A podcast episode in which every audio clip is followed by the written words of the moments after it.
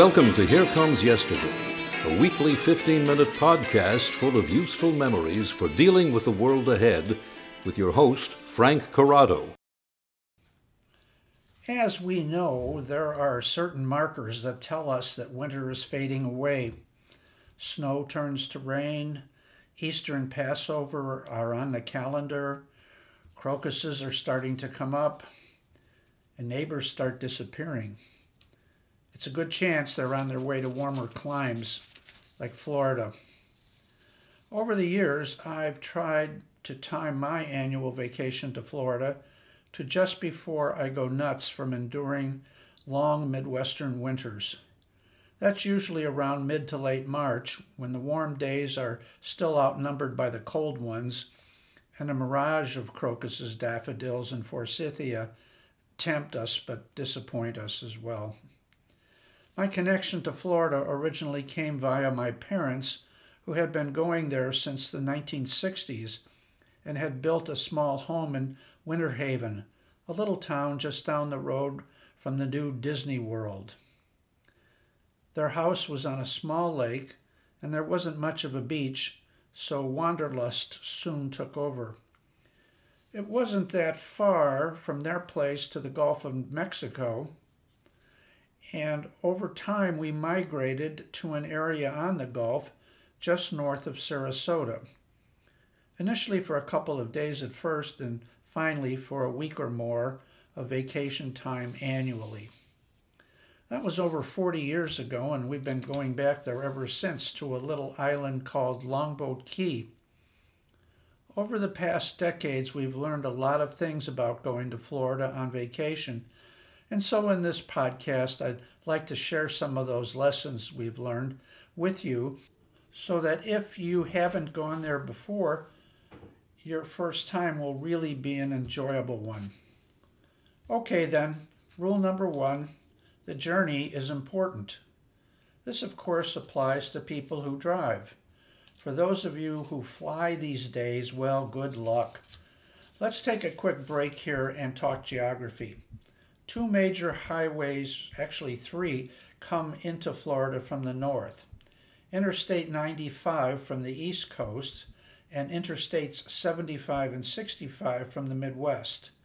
Because of that, you will find many Midwesterners tend to populate Florida's Gulf Coast, while East Coasters tend to end up on the Atlantic side. I actually think we Midwesterners got the better deal being able to watch the sun go down over the Gulf. I call that the money shot. My advice to Midwesterners, those who drive, is never, ever go via 75 through Atlanta if you can help it. I would drive through Manhattan in rush hour before ever going through Atlanta, believe me. There's always a problem, and if you're coming from the Midwest, you also have to navigate those steep mountain grades in Tennessee. And after so many years of driving down an ever increasingly congested Interstate 75, the route I would now suggest is via 65, which goes through Indianapolis, Louisville, Birmingham, and Montgomery. Much smoother drive and not so bumper to bumper. Rule number two the journey is important just like rule number one. But now I want to emphasize that building some extra time into your trip, on the front end especially, is always a good idea. Expanding the driving time from two to three days gives you a chance to explore out of the way places on the way down. For example, one year we stopped in Memphis, great ribs there, another year in Tallahassee, and this year we poked around a quaint little town with a history of social experimentation near Evansville, Indiana.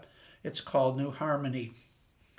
Younger folks may find that extra day to be a luxury within the frantic bubbles of their busy lives, but meandering can be worth it because you can stray off the beaten path and explore what's behind the main roads.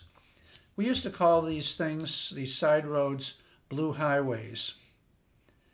Because of these side trips, we have found a really authentic southern barbecue shack that has become a must stop both coming and going.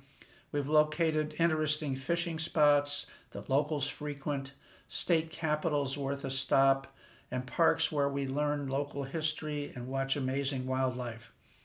For many years, a central Indiana town, Nashville, beckoned us with a homey menu that included sassafras tea, pepper cold slaw, to die for hush puppies and mouth watering chicken and ham entrees. It's simply called the country store. Rule number three find a destination at the end of your Florida journey that's in sync with why you are going on vacation. Generally, I've discovered that there are two types of places to land at one in a congested area with hundreds of things going on, one in a laid back, low occupancy place. Longboat Key, where we go, is a low density, sedate location bracketed by high traffic towns on either end. And that is connected to Rule 4, which is decide what you're going to do before you get there.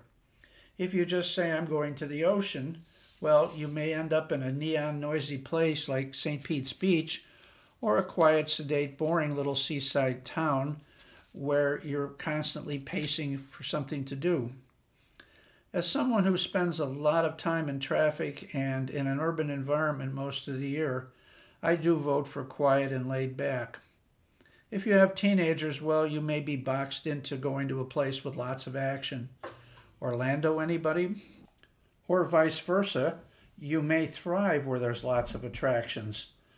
I subscribe to the Italian concept of vacation, la dolce far niente, which translates as sweet nothing to do. I'll take it, the simple life. One more rule here staying put will keep you from having too much intercourse with the horrible traffic Florida is known for. Rule 5 Be outside. At this point, I hearken back to my last podcast, wherein I mentioned the shocking statistic that Americans on average spend 90% of their waking hours indoors. When you get to Florida, find a small place. It will force you to be outside. Our little vacation place called Little Gull has only 14 little units. That's it. Believe me, there are nightmare vacation spots. I once visited a friend who was staying in a multi story mid rise with the charm of a Siberian gulag and where you have to go through security to get to the beach. No, thank you. At the little place I stay in Florida, if I leave my patio door open, a white egret with an elegant stride, we call him Ernie, will mosey right into the kitchen looking for something to chew on. If I go kayaking nearby, I will almost certainly pass a manatee or two chomping away on seagrass. At the beach, a variety of shorebirds is there to greet and entertain me with their fast and fancy footwork. As I think about Florida over the years, many things keep calling me back warm, sunny skies, pelicans, the taste of salt water, dolphins, fishing boats, happy escapees from northern climes, little children running on the beach, the smell of suntan oil. When you were walking down the beach at my stage in life, there is very little uh, left of artifice. You are who you are. One evening at sunset, as I walked on that beach, wind blowing on my face, sun at my back, a woman, an attractive woman, a bit younger, was walking the opposite way. We looked at each other for just a second and both smiled, that look of carefree connection that's impossible to, to explain, the enjoyment of life. I know that many people think of Florida as the land of Disney and SeaWorld, but Florida, to those who have come down for a very long time, it's a real chance to hang out with nature, a chance to see and taste the ocean, a moment to pull back from the whirlwind lives we lead and listen to the birds and smell the hibiscus. Some years ago, I remember seeing a poster in a teacher's lounge that read, Sometimes I sits and thinks, and sometimes I just sits. Keep that in mind when the chance comes to head south. It's time to just sits. See you at the beach.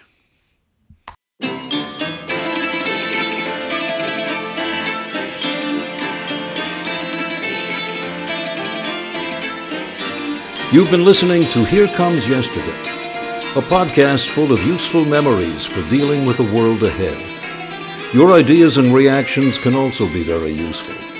Contact Frank Corrado via email at corrado at c4m.com. That's C O R R A D O at the letter C, the number 4, the letter M dot com. This is Mel Zellman. Thank you for listening, and catch us next time.